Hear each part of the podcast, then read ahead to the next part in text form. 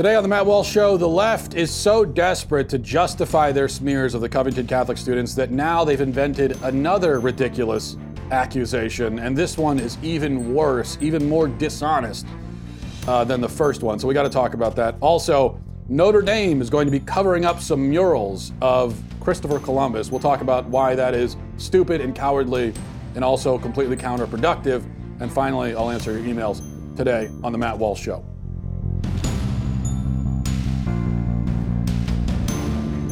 Hello and uh, welcome to the, to the show, everybody. Thanks for watching. Thanks for being here. Remember, if you're if you're watching on Facebook and you want to get the entire show, all you have to do is subscribe on iTunes, or you can head over to YouTube, or you can become a premium subscriber on the Daily Wire, where you get a lot of other benefits, um, including including full access to my show, which is kind of like eh, you know not the best thing, but you, but you do get that as well. So as we as we covered extensively yesterday, um, the left and the media utterly embarrassed itself with this Covington Catholic story. They got played by Nathan Phillips, who is a, a liar and a fraud. Um, tried to provoke an altercation with these students, and when he failed, he decided to run to the media and lie about them, which he is still continuing to do, by the way. He hasn't let off, and uh, and we're gonna we're gonna get to that in a minute. Now, they also, the left and the media, they believed and promoted a version of the story that entirely excluded the role that was played by the black Hebrew Israelites which are these uh, crazy cultists who kicked everything off by verbally assaulting the boys and also random passersby and Native Americans. They were just insulting everyone um, with racist, bigoted, um, anti-gay slurs. But the left and the media just just left them out of the story. Didn't didn't even mention that they were there. And even now, as members of this school, as students at the school, kids, you know, 14, 15 year old kids are their faces and their names are being plastered everywhere. Their, their biographies are being analyzed by the media. Some of them are now household names. Um, and, and even, even now, the names of the black men who actually are guilty of harassment and abuse and are the ones who started all of this, their names are unknown. They, they remain anonymous. Does anyone know who their, what, what their names are? Does anyone know anything about those guys? No, because we're focusing all on uh, on these students who did nothing wrong. All in all, the left and the media obviously botched the story, but now the facts have come out, right? And we talked about this yesterday. We got into what all the facts are. Um, the facts have come out. The boys have been completely, conclusively vindicated. Uh, we, we now have video evidence that shows exactly what happened and it does not line up with the story as it was first pre- presented. The real cul- we know who the real culprits are now. The culprits are the black Hebrew Israelites and also Nathan Phillips. Those two, those are the those are the bad guys in this situation. But still, even in spite of that, the left is clinging to its original narrative in the face of all the evidence to the contrary, in the face of the fact that they were clearly played by a con artist um, they still are clinging to it. They are they're going to stick with their original version, and now it's a game of just trying to kind of retroactively justify their treatment of these boys. So what have they come up with? Um, as they've realized that the original story, well, that's not how it went. So now they're trying to they're, they're trying to come up with with other reasons to go after these kids, and they've they've come up with a few reasons. But here's the big one that was uh, that you would have you would have seen all over social media yesterday. Um, now they're telling us that the Covington Catholic students once wore blackface to a basketball game where they proceeded to harass the black players of the other team. Now, once again, like we talked about yesterday, this accusation, there should be just sort of an immediate smell test you can do with this sort of stuff and when you hear a story like that, um, that they all wore blackface to a basketball game, you should just you should basically disregard it immediately unless someone can provide you with conclusive evidence that that is exactly what happened. Conclusive evidence in context and you look at the whole thing and you say okay well that happened. But in lieu of that i mean your your first reaction should be Okay, no, there's there's no way that happened. You're telling me all these kids went to a basketball game in blackface? Um, you, you should be able to do that. The idea that a bunch of students would, would, would just randomly wear racist costumes to a basketball game, and then the school would take pictures of it. Now, the picture, which I'll show you in a minute, of these kids allegedly wearing um, blackface, this was a picture taken by the school. So what? The school all got together and said, hey, everybody, wear your racist costumes today. We're going to take pictures, put it online. Well, that's just not believable at all. Um, it seems like something that's totally made up, and it is. Yet the left has been spreading this false story, and now some some uh, news outlets have reported it.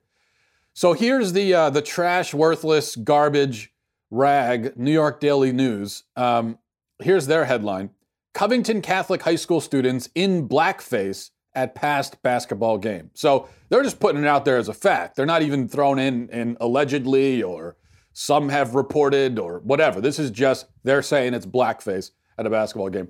This is um, this is just libel. This is they're, they're defaming these these kids.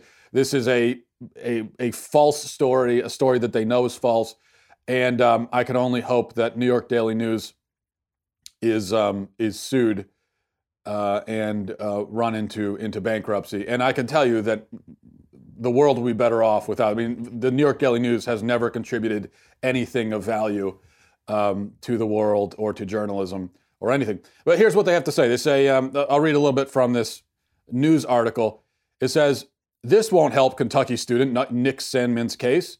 A photo said to be featuring Covington Catholic High School students clad in blackface during a 2015 basketball game made the rounds on Twitter Monday morning amid last week's Indigenous Peoples March controversy. The photo depicts several white students, some in blackface, shouting at, a, at an opposing black player. While the photo's origins couldn't be verified, the official Covington Catholic High School YouTube account published a video last January boasting its basketball school spirit and several clips, including one from 2012, showcase attendees chanting in blackface, a mockery of the opposing players. So not only are they claiming that the students were in blackface, but they're claiming in this news article that they're wearing blackface to mock the opposing player. So they're they've come up even with a with a motivation behind this act, which they've in, inserted as fact into their article. Again, I mean, New York Daily News needs to be sued into oblivion. This is just this is defamatory. This is simply false. Um, so, what what is this all about? Well, first of all, let's look at here's here's um, here's the picture in question. Take a look at it right now. So there it is. Uh, so you notice how you notice how everybody is in black, right? Everyone's wearing black, and then some are wearing black paint. Others are, are in all black clothing. So what was the point of that?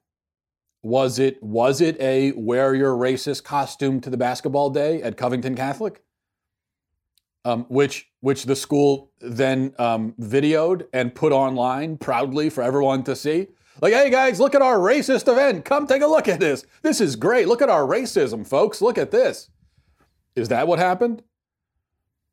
Now, I don't doubt that leftists would actually believe that a Catholic school would do something like that. Um, that there would be a Catholic school conspiring in a mass act of random racism. But anyone with, say, a third of a functioning brain would, would know that that is com- completely ridiculous and knows that there must be more to the story, and there is. So, this is what's known as a blackout game. Okay, many schools do this. It's very common. It happens all across the country. Everybody wears black. That's what a blackout game is. That, that's all it is. Every, everyone is just in the same color. And then if you get the if you get the bird's eye view of the stadium, or if you see everyone sitting in the bleachers, it looks kind of cool that everyone is in is in the same color. Everyone's in black. Uh, they also have whiteout games. Um, they have games where everyone wears blue. Okay, so so that that's it. That's the whole story. And if everyone wearing black is blackface, then I guess when they all wear white for a whiteout game, it's whiteface. And if they all wear blue, it's blueface. Um, in other words, to call it blackface is a lie. It is a libelous lie.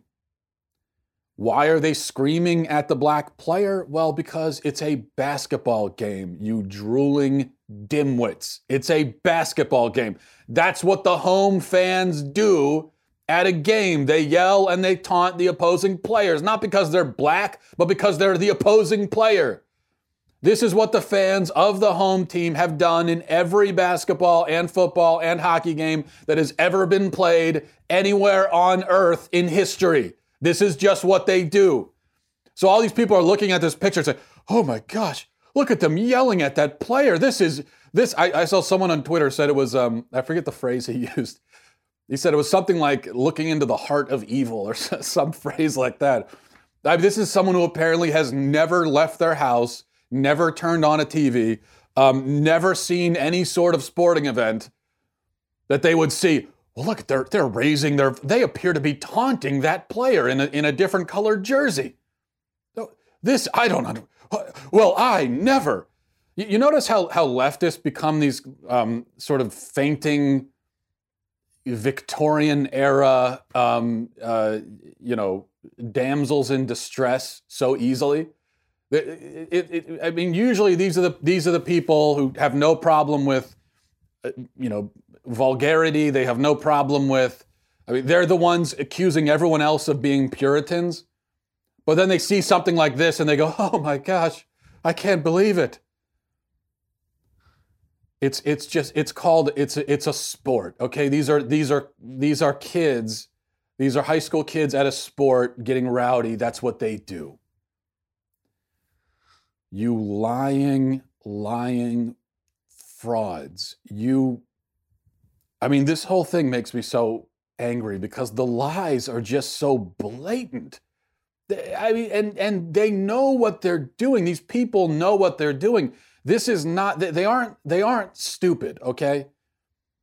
They aren't so stupid that they don't understand the concept of a high school basketball game and what goes on at there. They aren't so dumb that they don't understand the, the idea that sometimes everyone wears the same color to a basketball game. No, they aren't. I know I call them drooling dimwits, but actually I'm doing them a huge favor with that. I mean, that is a huge compliment because either they are drooling dimwits or they are despicable, evil people who are lying about these kids and trying to get them at a, at, at a minimum expelled, if not killed. Because these kids are getting death threats, there are bomb threats going to the school, and now you're jumping in with this lie as well. So either you are a total moron or you are evil and you are trying to get these kids hurt with a lie. Those are the only two options. There are no other options here at this point. Um, they know exactly what they're doing. In the words of Marco Rubio, let's dispel with the fiction that they don't know what they're doing. They know exactly what they're doing. By the way, um, speaking of bad people, uh, Nathan Phillips has, according to the Cincinnati Enquirer, has turned down an offer to uh, sit down and meet with the students. There's a, a, local restaurant that had offered to have a kind of um, break breaking bread session between the two sides, and Nathan Phillips said that well now's not the right time for that. He, he's he's not going to do it. But in the same interview, he did insinuate that now he would be possibly in favor of the kids getting expelled. He said he said you know originally I wasn't uh, paraphrasing, but he said originally I wasn't I wasn't in favor of them getting expelled, but now I have to revisit that. And of course, he does want various staff to be fired. So he wants the kids to be expelled, he wants the staff to be fired. Um, and uh, this is the hero that the left has given us this Nathan Phillips character, who again is a liar, a fraud, and a bully who is um, picking on these kids. One other point to make here um, the left now, I want you to, re- to remember something here. Uh, so we had this incident on Saturday. But think back to what happened last week and how the left spent much of last week attacking Karen Pence because she got a job at a Christian school. Then by the end of the week, um, expose Christian schools was a hashtag trending on Twitter. Because you had the attacking Karen Pence for the Christian school, and then hashtag expose Christian schools. And this was just a hashtag where a bunch of people were complaining about Christian schools. Um, and then on Saturday, a false narrative was quickly constructed claiming that a group of students from a Catholic school harassed and taunted a Native American man. Now, I, I don't think that all of these events came together coincidentally. It's very interesting that exposed Christian schools, that was the hashtag trending on Friday, and then the thing happens on Saturday. So if you go and you check that hashtag now, you're going to see a whole bunch of tweets about Covington because the hashtag fits in really nicely with this story, except the hashtag came along before the story. Uh, we have, as I wrote last week, we have officially entered a new phase of the culture war, and gone officially are the days when leftists pretend to see religion as this sort of thing that should be relegated to homes and churches and private schools. Um, that was a very small amount of extremely limited and, and qualified tolerance that they had, and that is now gone. They will not tolerate Christianity in any form, in any forum, especially a private school. So if you go and you look at that hashtag that I was talking about, it is filled with open, unapologetic hatred for Christian schools as an institution, for the very idea of Christian schools. This is the pattern with the left. Um, this is sort of the trajectory, I should say. But the pattern is very interesting. You know, they maybe you've noticed this, but they tend to find these perfectly timed real world examples to demonstrate whatever point they were already making. Have you noticed that?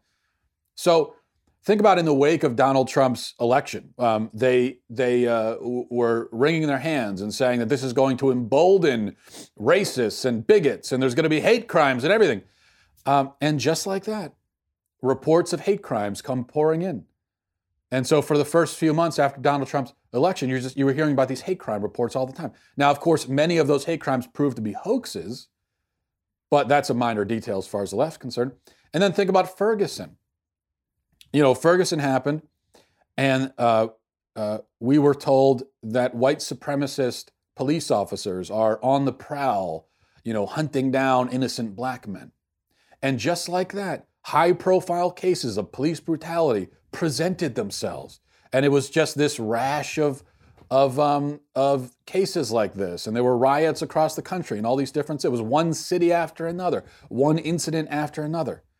Now, again, many of those cases were not legitimate examples of police brutality, but the truth or falsehood of the case is irrelevant to leftists, obviously. And then this week, we were told that Christian schools are nests of bigotry and intolerance. And then what do you know? Video surfaces of kids at a Christian school verbally assaulting a Native American man. I mean, they couldn't have scripted it any better, could they? Now, I'm not suggesting that this is all part of some sort of coordinated master plan. I don't think that these incidents are all engineered by some shadowy devious figure behind the scenes who's sitting behind a big oak desk, stroking his white cat, you know, and, and plotting um, all of these various scenarios. The, the conspiracy, if we can call it that, is much less cinematic in scope and much less dramatic and involves very little actual conspiring because the media is already on the same page. There is no need for them to have a meeting and get together and say, hey, you know, we've been talking about this, now let's go find an example. Um, they don't need to say that out loud, it's just kind of understood that that's what they're going to do. They decide what sort of events, what sort of incidents will be reported, and then which elements of those incidents and events will be highlighted. So then, uh, something like the Covington Catholic story is seized upon and exploited and retroactively um, kind of uh, molded to fit with the narrative that they'd already established. Um, that's that's the way this works. Now, if the media and the left had not already been hammering on this point about Christian schools, then it's possible that this thing that happened in DC wouldn't have gotten as much attention or wouldn't have gotten any attention. And obviously, if you know if you change the demographics around um, and it doesn't feature white males, then it would have gotten no attention whatsoever. But it just so happens that it, it, it fits so perfectly with what they were talking about At least if you take it out of context and you lie about certain elements of the story, certain crucial elements, then it fits so well. So that's why they took it and they they fit it in. Um, so it's not that this that Nathan Phillips was conspiring with you know um, George Soros or something, and they, and you know this was all this was. It's more. This is just something that happened, and the left and the media knew what to do with it. They took it and they fitted it into what they were already talking about. But there's always a point, okay, with with these narratives and these themes when they hammer on them. And the left has not gone through the trouble of painting Christian schools as dangerous hate factories for no reason. They intend to do something with it. Okay, they're going to they're going to use the fruits of their labor um, to some end, and that end I think will become very clear um, very soon. Okay, now before we get to um, emails, I want to mention this from ABC News. The University of Notre Dame will cover murals in a campus building that depicts Christopher Columbus in America, the school's president said, following criticism that the images depict Native Americans in stereotypical submissive poses before white European explorers.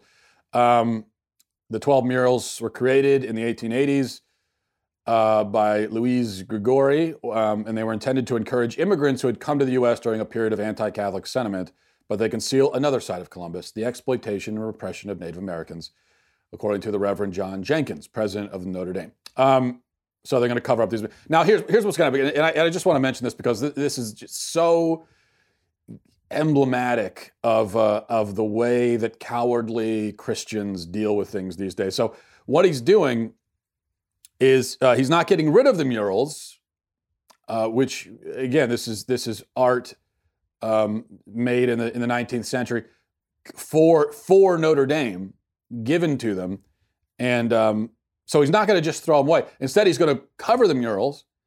And he indicated that sometimes maybe for, he would uncover them uh, on, on, certain occasions. And then eventually they'll find somewhere else on the campus to put the murals. So they're not getting rid of them, they're going to put them somewhere else. So what he's done here, and th- this, is just, this is just what cowardly Christians always do, he, he's come up with a compromise that actually satisfies no one. So he's caving to pressure from, from the left um, from society, from the world. He's caving to the pressure, but he's not even doing what they want. So they're still going to be mad at him. And then meanwhile, um, those who don't want him to cave are also going to be mad. So he's just upset everyone and accomplished nothing. This is what happens when you start trying to compromise and you give up on your principles and you start caving and surrendering and everything. It's it, you're you're not even going to satisfy the people who are coming after the people who you are bowing before and saying, "Oh yes, yes, please, please, oh ma- dear master, master." The people that you're doing that to, they're not going to be happy. So you just end up you end up with a, it's a lose lose. Meanwhile, this I'm not going to get off on another tangent about Christopher Columbus, but uh, as someone who's actually read about him and, and, studied Columbus, I still find him to be one of the great one of the great men of, of Western civilization. Obviously, one of the pioneers and initial builders of Western civilization. Not a perfect man, a complex man. And men who did great things at any point in history, but especially back uh, back in those days. The great men who did great things and accomplished great, they were always complex. They always had sides to them that were um, less, shall we say, savory. And part of that is because if if you if you wanted to get on a ship with a bunch of other guys and sail across uncharted waters and go to this uh, unknown wilderness and try to build a civilization from scratch, which is something that none of us, we can't even conceive of that. None of, none of us have ever done that or ever seen that happen. We, we can't even wrap our minds around what that even entails.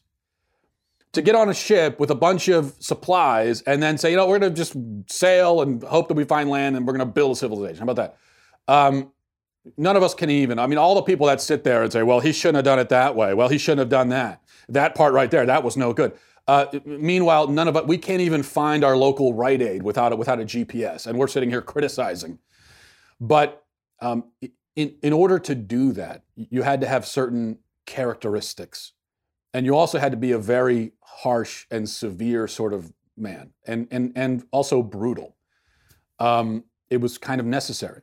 Now, that doesn't ex- excuse uh, the bad things that Columbus did or the bad things that anyone did throughout history, but it does put it within a certain context that if you want to be an intelligent person and you want to study history and you want to have a mature perspective on history and not a childish one, then you have to understand the context. But one way or another, uh, Christopher Columbus, the early explorers, discoverers, pioneers, settlers, these are the people who built the civilization that you and I now live in. And we are enjoying the fruits of their labor we are feasting on the banquet that they provided us. And even as we do that, like brats, we sit and we whine about them and complain and insult them. Well, you know, I know it's a cliche to say, if you don't like it, get out of America. But sometimes I think that response is um, wholly appropriate. And I think it goes, I, I think it applies to this. Unless, unless you're a hypocrite or an intellectual coward, if you really think that, um, that our civilization is built fundamentally on genocide and evil and slavery and all these things, if that's really what you think, and you think we have no right to even be here, and we stole all this land and we're thieves and criminals and everything, then you should leave. Uh, for you to think that and yet stay here and benefit from the privileges that those genocidal maniacs gave you, that makes you just incomprehensibly cowardly. If you really feel that way, then you must leave and go live somewhere else. I really mean that. You, you have to. You can't possibly stay here while thinking that. It, it, it would be like if, um, if, your, if your friend invited you over for a house party and then you, you, you come into the house, you say, wow, this is a really nice house, a great party, and he's giving you feast. And then you find out, you say, see, when, when, when, did you buy this house? And your friend says to you, oh, you know, no, there was another family living here. And uh, actually, I just, I just came in and killed all of them. And um, they're buried out back. But anyway, uh, the fruit punch is in the kitchen. Now, if your friend said that to you, you would leave the house, right? You wouldn't just say, oh, okay, well, you know what? I disapprove, but uh, let me go get some of that fruit punch. Y- you wouldn't do that. You would leave the house and then you would call the police, right? Now, I don't think that that analogy is at all similar to what um, the early settlers and explorers did. But the point is, liberals, that is how they think of it. They think it's exactly like that. Yet they're staying in the house party. Cowards. Okay, um, now to the inbox. If you want to send a message to the show, ask a question, offer a comment, um, compliment me, insult me, uh, or anything else, you can email mattwalshshow at gmail.com, mattwalshshow at gmail.com, mattwalshshow at gmail.com. Uh, you can also get a hold of me through Facebook and Twitter and, and, a million other means, but I'm trying to consolidate things here, so as best I can. Um, from Andy, he says, uh, oh, I lost that one. Justin writes, you're, uh, you're number two next to Ben in my daily subscription, sometimes a better show than his even. I hope he's paying you well. Watch out, Michael Knowles. Thank you, Justin. My um, my great goal in life is to be second place, so I appreciate that. No, I do appreciate it. Thank you. Um, from Logan, what does the left have correct that the right is failing to understand? That is a great, great question. What does the left have correct that the right is failing to understand? I, I like that question. I think there's a big one. I've talked about this before. Uh, th- they understand, I think, what what sorts of issues will fire people up and motivate people. Um, they know how to get to people's hearts and to, to win hearts. Uh, and they know that you need to win the heart first and then the mind. It's heart, then mind, right? Which, as I pointed out, is something that conservatives tend to not understand. So conservatives will go on and on about things like tax policy and jobs and so on, which are important, obviously, but you're not going to build movements around them. Um, at least not these days. You won't. Even something like immigration. Okay, really important issue, uh, an issue that lots of people care about, obviously, and for good reason. But I'll tell you this if you had a march on Washington for or against illegal immigration, you're not going to get even a fraction of what the March for Life gets every single year. Okay, the March for Life pulls three, 400, 500,000 people. You're not going to get those, th- those kinds of numbers for an immigration march. You just won't. I mean, you might get a thousand, ten thousand, maybe if you promote it really well. Because abortion, you know, the social issues, the cultural issues, these are the issues that have that are that speak to people at the most intrinsic kind of level. Um, and they have a very deep philosophical dimension to them because they get down to the meaning and purpose of life and of society and of human existence. And so those are those are the questions that we all think about. Those are the things we care about. Those are the things that we order our lives around, right? Um, you know, there are many pro-lifers who have who have ordered their life around their conviction that life is sacred and valuable and that abortion is horrible and needs to be outlawed. There are not as many people who have centered their life around immigration, although there are some who specialize in that issue, but not nearly as many. Um, because these are the most fundamental, most important, most central kinds of issues. And this is where our primary focus should be. Liberals understand that. And that's why they've been so effective in, um, in you know, claiming the culture for themselves. Notice, by the way, how long it took, just as an example, notice how long it took conservatives to, to figure out that this gender stuff, transgenderism, and all that. Notice how long it took them to figure out that this was something they needed to pay attention to. I remember when I was writing my, my book, um, The Unholy Trinity, which you can find in bookstores today or on Amazon, and I, I, talk a lot about transgenderism in that in that book. And I remember I was pitching that to the publisher, and the publisher told me when I was originally talking about the book with them, they said, um, they said, well, yeah, but the transgenderism thing, I mean, are people really going to care about that uh, by the time the book comes out? And I said, yeah, they're going to care about care about it. This is this is a this is an issue now. This is a thing people care about. Um, and it just took conservatives a long time to figure that out. Um, Aaron writes, Matt, I agree with you about the Covington Catholic situation, but here's my thing. The response from church leadership has been terrible. My own diocese denounced the boys as soon as it happened uh, I've seen many uh, priests and bishops on social media denouncing them too. This seems like total cowardice to me. What do you think? I think you said it well, Aaron, and I totally agree with you. Joe says, I don't understand what you're about or why anyone cares what you think. Why did the Daily Wire feel the need to hire an apocalyptic preacher? You're like a hipster John the Baptist, and I don't mean that as a compliment. I only want to hear about Ben Shapiro. I don't care about you. Well, Joe, you don't mean that as a compliment, but I actually take it as one. A hipster John the Baptist. I, you know, I don't think I'm a hipster, but I love it. I think I might have to put that on my Twitter bio. Um, from William, he says, Matt, have you heard of the economic school of thought known as distributism?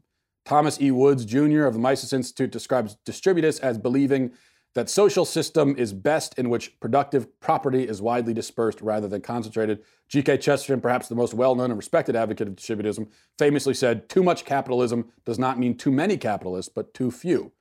Proponents of the Austrian and Chicago schools of economics usually criticize distributists of trying to sneak in socialism through the back door because of their insistence that as many workers as possible ought to own the means of their own labor. Um, Thus, uh, and then he asks, "What do you make of distributism?" Uh, thanks for that, William. I I'm a little familiar with distributism. I love Chesterton, and so anything he says, I think, should be taken seriously. I think the comparison to socialism is off base because the point of distributism is precisely to make sure that everyone owns property. Private property is the point, private ownership. Um, and, and that is not communal ownership, but actual private owner, as in actual individuals owning their own land and their own means of production. Now, I think of this as less of, of an economic system, as more and more of sort of a philosophical, more, more of a philosophy. Chesterton's point, I think, is that the the best thing, the most moral, the most human thing is for everyone to own something, to own land, to own means of production, not own as a community, not own as a state, or through the state, but actually own for themselves privately. And I think Chesterton was horrified by a world where so few people actually owned anything. And he thought, well, that's just, that's not human. Humans should own things. The pro- and I agree with that. The problem, of course, is that there's no way to get to there with everybody owning their own chunk of, uh, of land and their own means of production, there's no way to get there from where we are without the government confiscating everything and then and then kind of um, redistributing it as they see fit, which which obviously would be insane and terrible and cataclysmic and tyrannical and awful. So there's no way anyone could support that, and there's no way it would ever happen. But look, here's what I'll say about distributism. If, um, and I think that this is not a far fetched scenario, if the whole world comes crumbling down and there's some sort of apocalyptic event and civilization is, is uh, reduced to ash, and then a few survivors are left, and we're looking at rebuilding society, rebuilding civilization, and we all get together and we say, what sort of economic system should we start with?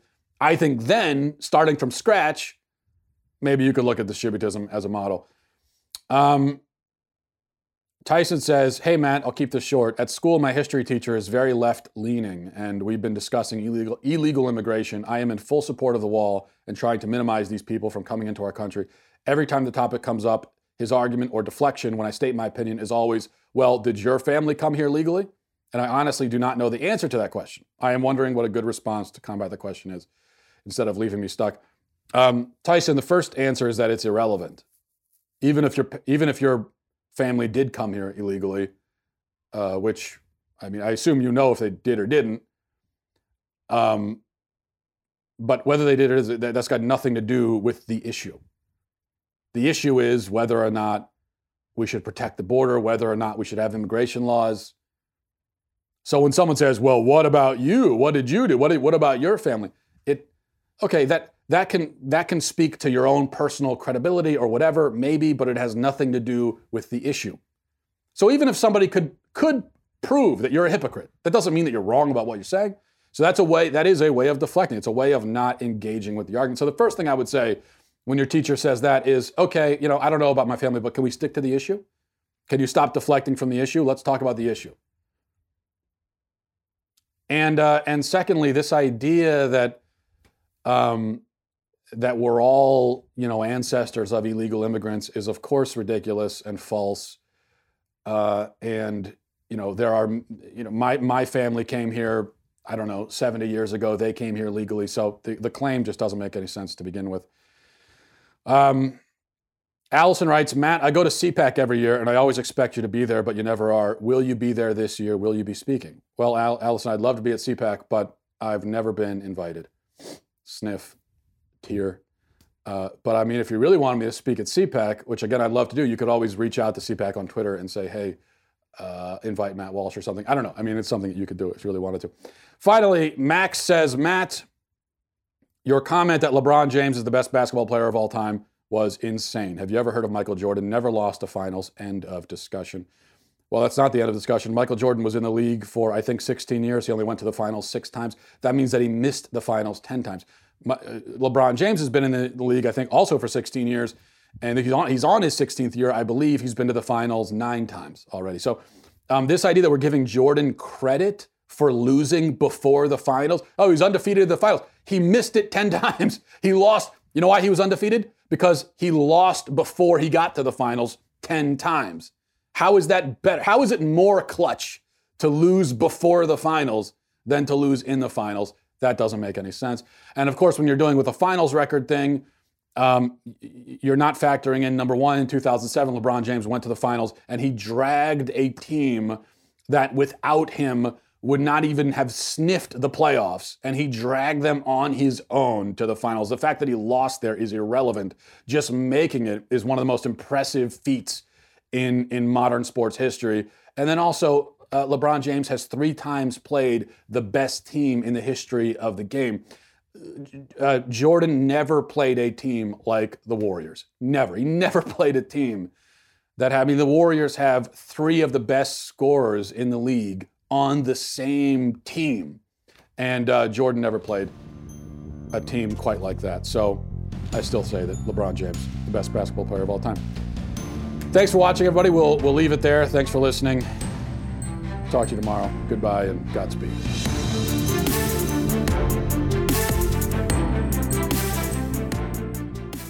Hi, everyone. I'm Andrew Klavan, host of The Andrew Klavan Show. You know, the new young Democrats are attractive, appealing, idealistic, ignorant, and vicious, and they're about to destroy America. It is our job to stop them. We'll be talking about that later on today on The Andrew Klavan Show. I'm Andrew Klavan.